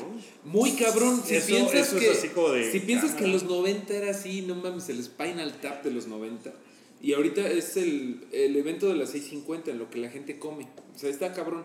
Luego ya llegó Megadeth, que sí prendió cabrón, pero seguía teniendo pedos de sonido. Pero lo hicieron mejor. Aún con los mismos pedos, dijeron, como que Dave Mustaine dijo, no está pasando nada malo. Y siguió adelante y, y te pudiste meter un poco en el, son- en el show. Luego, este, pues estuvo al mismo tiempo Overkill, que sonó chingoncísimo. Y Judas Priest, que estuvo cabrón. Épica, que estuvo cabrón. Tenacious D, nada más vi un cachito. Jack Black y su... ¿Había mucha gente para verlos? Eh, de lo más lleno, pues Tenacious D estaba muy lleno. Neta, qué. Y bueno. Judas, pues ya estaba hasta el huevísimo. Y Era lo Ozzy último, ¿no? Ozzy Osbourne, Ah, pues, Ozzy cerraba. Ozzy, Ozzy cerró y estuvo muy cabrón. ¿Es viernes, sábado? eh, fue viernes, sábado. Eh, Ozzy Osbourne estuvo mucho mejor que cuando vino con Black Sabbath. Órale. Porque la despedida de Black Sabbath, el güey estaba así de. daba dos pasitos, tum tum, güey. Eh, y mí- aquí sí estuvo mucho mejor. Me contaron que se veía como que, como que la cocaína le había durado las primeras cinco canciones. y luego ya se la había. Que porque sí llegó muy chiquito, así de. ¿Qué onda, banda? Y luego yo estaba de. "Ay". Muy bien. ¿Ya? ¿Ya acabamos Ya, con ya eso? acabamos, gracias. Ok, pues ese fue eh, eh, la reseña de la Conky y del Hell and Heaven. Llevamos una hora cinco minutos No, de programa. vámonos. No vámonos, cállate. ¿Qué les parece si nos echamos un no cállate en chinga y después un chidillo y variado en chinga? Porque hay un chingo de temas. Entonces, chinga, en nada chinga. más traten, traten de no mamársela. Voy- Bueno. Vamos a intentar. No, cállate. No cállate. Yo me alcanzo. Eh, Rambo 5. Who cares? Contra el narco. Pero, güey, ya Rambo como de 90 años. Es como la estrategia de Anaya, ¿no? Seguramente. Está pinche, ¿no? Rambo. Rambo. No mames. Creo que la última no fue mala, ¿no? No la vi, pero es una que se va así como a Tailandia o algo. Mira, por ejemplo, Creed es bien chingona porque es como, es como Rocky, pero ya no es el Sí. protagonista. Ojalá que pase Rambo mismo. 5, que es el protagonista, es como, no, no queremos ver eso. No, sí está culero, ¿no? Ok, Esta eh, apropiación cultural de la guerra contra el narco. ¿cómo se llama? El, el, el, este fue una noticia muy de no cállate. El señor este que es inventor y, eh, Tesla. ajá, Eh, de Tesla. Elon Musk. Elon Musk. Elon Musk anda con Grimes. Eh, ajá, anda con, con Grimes. No, no dijeron no cállate. Sí, sí, sí. No, cállate. Un poco. Sí, no me imagino a ella. Me- No me imagino más, menos a ella con él que él con ella. Pues es que hay, hay varias teorías. Una dice que Grimes está desesperadamente intentando dejar el planeta Tierra porque sabe que va a pasar algo. no sé, güey. Yo en, en- en la semana me enteré de que el güey que inventó Reddit está casado con Serena Williams, la tenista. Ay, qué raro. Qué raro. Rarísimo. O sea, de. En Colbert, sí. no como de- cállate. De, no cállate. No ¿Qué? cállate. ¿Cómo? Cuando Pues ahora, ahora Grimes, que es muy rara, anda Sí. con, con, A mí me caga él. Me caga. Elon Musk. Me caga, ¿no? ¿Por qué? Porque manda cam- eh, Pero es un coches pedo al- de su, su personaje, ¿no? O sea, Sí. sus relaciones públicas y toda la mamada esa del coche. De veras, esa mamada del coche. En el espacio. Ajá. Esa mamada fue de impresiona pendejos, güey. Así, no, no, no, no, no, no, güey. Ok, bueno, Grimes está muy cabrón en vivo. la. Otra, eh, borrando la foto de mi header de Twitter, ¿no? Del coche del espacio. Sí. Sí, pinches pendejos. Bueno, y siguiendo con nuestra sección, malditos pendejos que yo no soporto, James Gunn se hizo el interesante en Twitter. A mí me caga James Gunn. Y a mí, a mí se me hizo chingón. A ver, ¿qué, qué es lo que pasó con James Gunn? Eh, le Ajá, preguntaron, el fact. "Oiga, señor, ¿qué es, lo que, ¿qué es lo que dice Groot al final de, de Infinity War cuando dice I am Groot? Porque, porque es un, es un güey, es un güey mexicano de conferencia de, de prensa de. Yo más quiero hacer una pregunta. tengo ¿Cómo fue hacer". grabar Bueno, en el espacio? James Gunn, James Gunn dijo, no, pues este, lo último que dijo es, spoiler, Dad. O sea, le dice a Rocket Raccoon, papá, cuando está desapareciéndose porque se murió eh, por Thanos. A mí se me hace bien chingón eh, eso. Y, y yo demando que James Gunn deje de inventar lo que dice Groot, porque obviamente es como que, ah, me preguntaron eso, mm, dijo papá. Me encantaría ver una, una versión de Guardians y de Guardians 2 y de Infinity War, en donde, con Groot subtitulado. O sea, para que entiendas, por ejemplo, cuando le están dando la madre a, a, a, Ah, de- este, de qué- qué rayos a estás Star-Lord diciendo. y todo eso. También quiero otra de Artudito subtitulado. Ah, eso estaría ver. Estaría bien chingón. Ahora, eh, James Gunn sí escribió los diálogos de los personajes de Guardians para Infinity War. Ok, pero... o sea, sí, no. sí, él es, sí él le metió mano al guion y las conversaciones que tienen esas madres son de él. Entonces, Bueno, a mí se me sí, hace o sea, bonito. sí creo que no se lo sacó del No, no, está bien. Pero se me hace algo que. que a No, mí- es una cosa más como. A mí lo que me cae es como el estilo del güey. Como de. "Ja, ja, Mírenme, pendejos. Les voy a decir algo bien. Yo sé algo que tú no el sabes. güey contestó, pues qué, él me preguntó, literalmente eso puso. Pero a mí se me hace que es Un algo que, tragamierda. que le añade. Está chingón. Es un tragamierda. Está bien, está bien deja de que sea un defender a- a tragañer tu mierda. pinche El problema es qué opinas, ya. qué opinas de que haya dicho papá cuando se murió. A mí se me hace bien bonito. Que no lo quería decir, pero me emocioné. ok, siguiente. Ok. Eh, hubo una- unos vestidos muy ridículos y, y trajes y disfraces en la Met Gala. ¿Qué les pareció? No sé, es una mamada el Met Gala, pero... mi meme favorito fue de Jared Leto llegando así con el penacho de Moctezuma y vestido así de pinche lobo. No, no, porque el, el tema Jesucristo. era el cristianismo. Bueno, no sé de qué chingados llegó Jared Leto y que le dicen, bienvenido, a, eh, el meme era, bienvenido a la Met Gala, señor Leto. ¿Met Gala?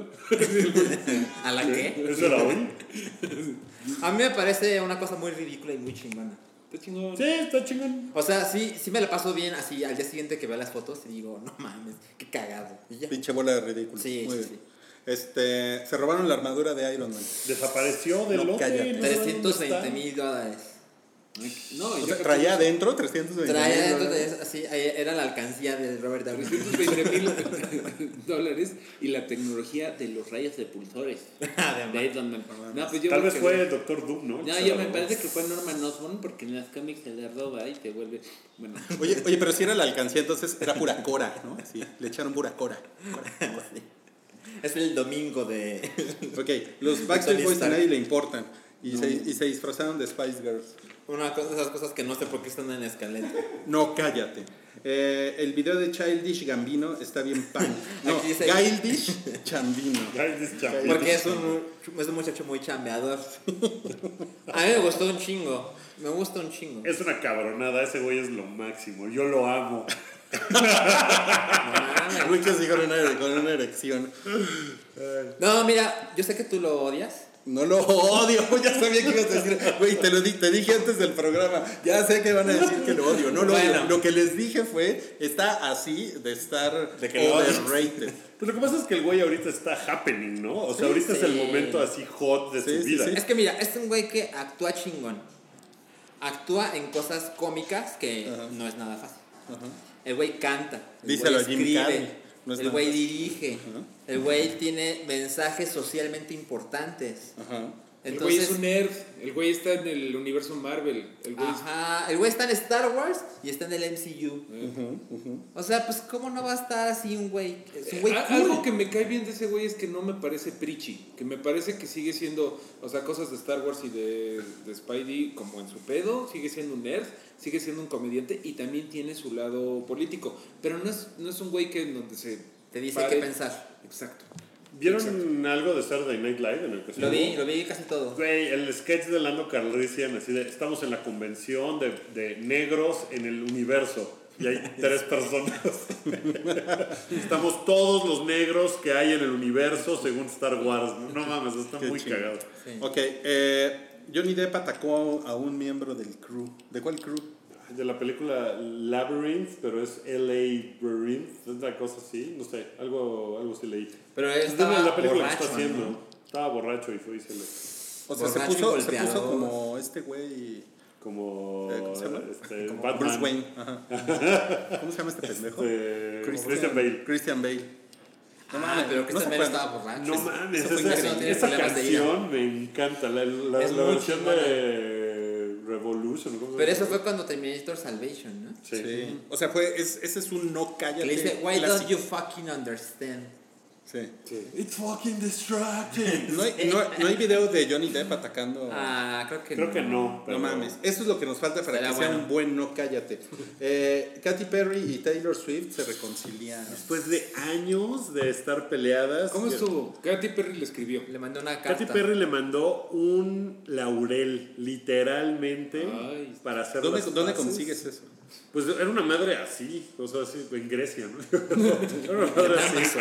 Este, En el, en el centro, ¿no? Seguro en el centro seguramente, pues, pues, hojas de laurel, que es el laurel de la paz. Entonces le mandó Katy Perry porque la gira. Laurel de la Paz, pensé que era Katy Perry. No, ¿La gira de la Paz. Emputation o qué? Reputation. Ah, sí, Emputation. Imputation, eso es así Hell and Heaven. Súper emputado. O, o, o en chinga, ¿no? Emputation, Laurel.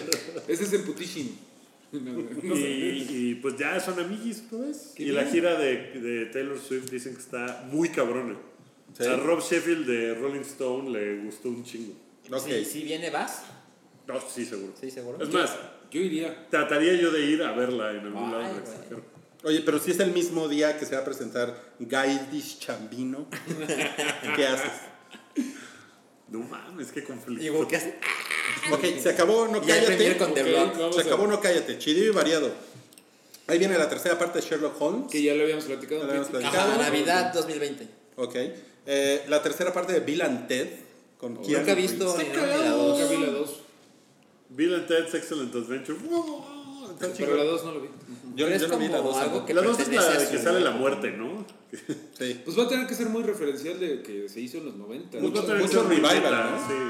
Milik. Órale. Órale. Ese es el, el claxon de, de Ya nos vamos. Es el claxon de Poncho Herrera. Uh, tercera referencia. Vas, vas, vas, ¿qué más? Este, Eiza González en Kung Fury 2. Eh, Cada vez se pone más extraña esa No película. tengo opinión, Sí. pero la vieron en su ropita en el. Creo que fue en el Met Gala, ¿no? Está bien También, chida, ¿no? sí, otra vez. Está bien chida, pero ¿no vieron que se di- disfrazó del director Krennic, el malo de, de Rock Sí, One? güey? sí. Te lo juro, estaba así de. Sí, ¿Cómo sí, va la construcción de la estrella de la muerte? Cabrón, güey. Yo nomás- Sí, es cierto. Ajá, gracias. Eh, John Wick 3 empezó filmación. Que ahora tiene que sobrevivir a Nueva York porque todos lo están buscando. Híjole, John Wick, chingón. Chingón. Se acabó Unbreakable Bli Blu Bla. Kimmy Smith. Bli, blu, bla.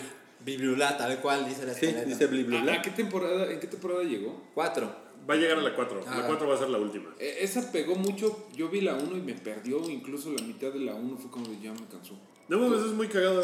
Es, Yo nunca vi esa chingadera. Tiene un humor particular. es Luego la como vas a ver Wookiee y friendly.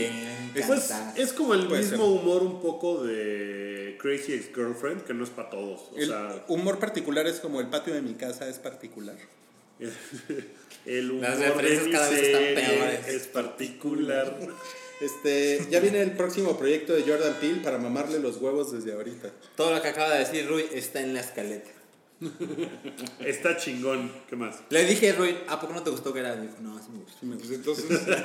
Pero eso no implica que, o sea, me gustan sus ilustraciones. y no te Es el tercer director Podría. en la historia de la academia No que que- es nominado a mejor director, mejor screenplay y mejor no sé qué en su debut. No, pinche película. No le, no le voy a mamar los huevos. Bueno. Este, Es el nuevo Kubrick. No, no vieron lo que. ay, cálmate, No, cabrón. no vieron lo que dijo este Snoop Es el Dogg? nuevo Childish Gambino. ¿Vieron lo que dijo Snoop Dogg de, de Kanye? Que ya ven que Kanye anda así de, no, la esclavitud estaba chida. Y cosas así que anda mamando. Snoop Dogg puso así de, güey, alguien échenle un flashazo a Kanye porque ya se lo chingaron, como en Get Out, güey. O sea, está muy cagado. Oye, por cierto, vi un, vi un, vi un tweet ahí que le, que le pusieron a ese cabrón, que ¿A le Kanye? dicen ajá, que eh, Donald Glover está haciendo lo que, Kanye, lo que Kanye cree que él está haciendo. Sí. Ajá. Sí. Esto está cabrón. Wow. Ok, eh, Annette Bening en Captain Marvel. Está bien. Opinión. ¿Va a ser la mamá de Captain Marvel? Feliz se Día sabe. de las Madres. ¿Va a ser la señora Captain Marvel? No se sabe, a lo mejor es la villana. ¿La villana Captain Marvel? Eh, Margot Robbie en la película de Tarantino. O sea, allá confirmó que sí iba a estar. va a estar, sí. ¿Va a ser esta. Sharon Tate. Sharon- ¿Va a ser ella? Sí. Yo creo, ¿no? Sí. O, bueno, quién sabe. ¿Quién Porque sabe? Según yo está confirmado. ¿Ya está confirmado? ¿Se va a hacer Sí. Sharon Tate? Sí. Según yo sí. Güey, le queda muy bien el papel. Es que lo de Margot Robbie en la película de Porque Tarantino si sí se sabe está un confirmado, entonces debería estar en No Cállate. chingo. No tenemos que en volver a grabar Chili todo. variado. No, sí, Margot Robbie is officially playing Sharon Tate. Órale, pues va a ser muy Dice bien. Vice. Oh, o sea Va a que ser es muy verdad. chingón, le queda muy bien como su carita toda bonita. Ok. Sí. Y Rick and Morty va a tener 70 episodios más. Verga de perro, Verga porque, de perro. verga de pollo, porque Rick and Morty estaba en un poquito de un pedo porque tenían que renegociar el contrato porque cuando empezaron les pagaban 3 pesos a los animadores de Adult Swim y ya después de que ahorita es los nuevos Simpson, lo, lo escucharon primero en, en el hype. Rick and Morty son los nuevos Simpson, Es pues ya, ya tuvieron que renegociar y no mames que se a- abrocharon 70 episodios. Ahorita llevan como, más o menos como 30, son como 10 por episodio, eh, por temporada. Entonces esto, a menos, Son de que- siete temporadas más. a menos que crezcan las temporadas, pero sí es un chingo de Rick and Morty. O sea, es más del doble de lo que hay. Ahorita hay 30-ish, o sea, más o menos son como 10, 10 episodios por temporada y son 3. Ha de haber como 31, punto uno, pero pues es lo doble de lo que hay. Entonces, o los hacen más largas las, las temporadas que se me hace que sí, porque 10 es muy chico. Punto que los hagan de 16, aún así es un chingo de Rick and Morty y está bien padre. Pues ya estuvo, ¿no? ¿Se acabó? Se acabó. Está. Bueno, pues este, este episodio aprendimos que, que Ricky y Morty son los nuevos Simpson, que Rui odia a Gailish Chambino, No es cierto eso. que, que Salchi... eh, Murió, murió. Yo no, yo no le enseñé nada a la gente. Salchi murió por Thanos. Ah, sí, sí, sí. Que, que Poncho Herrera se aparece mágicamente en el inconsciente colectivo del Hay que, hay que invitarle un día a Poncho Herrera. Ah, sí. Si alguien, si alguien conoce a Poncho Herrera, este, a un Poncho Herrera. Llega, hay como Hola, 2000 soy- en el... Soy en- Poncho Herrera, aquí está mi INE. La, la semana que trae se estrena Deadpool. Deadpool, Deadpool, sí. sí. Yo la veo el lunes en función de prensa. Muy bien. Ahí. Luego vemos. Estoy muy prendido. Luego vemos. con, que él la va- con la idea de que él va a Sí, verla. me, me gusta mucho que gracias. Me gusta que te prendas por las cosas que hacen mal. Gracias a todos por haber visto y escuchado este programa. Fue el show 225 del Hype. Así es. Así que ahí nos vamos. Nos vemos la próxima semana, amigos. Gracias a todos. Adiós. Tu apoyo es necesario y muy agradecido. Aceptamos donativos para seguir produciendo nuestro blog y podcast desde patreon.com diagonal el hype. Thank you.